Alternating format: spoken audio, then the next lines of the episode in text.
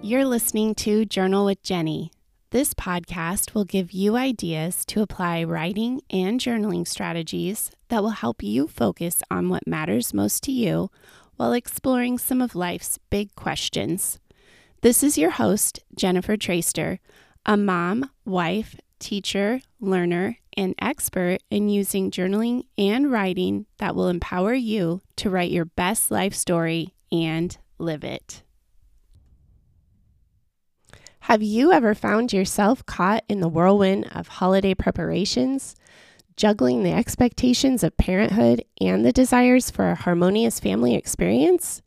Well, today we are unraveling the secrets to not just surviving, but thriving during this special time.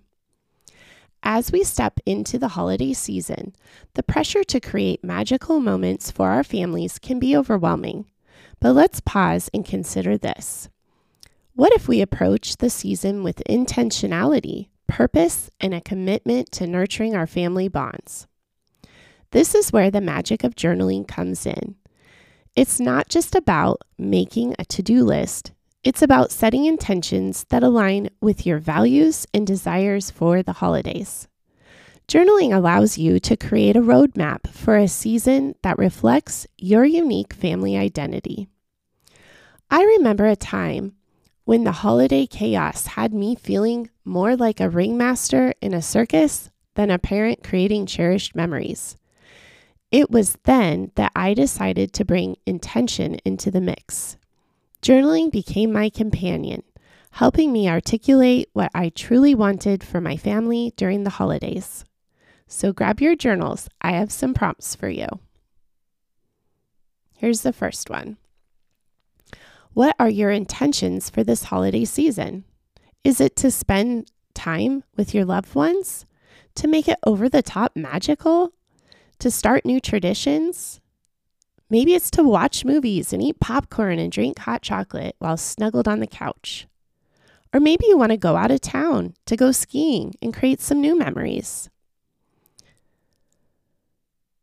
Number two, how do you envision your family moments unfolding? Write about your ideal holiday. Describe what you see, hear, smell, and feel in detail. And three, what decisions can you make to align your actions with these intentions and what you envision?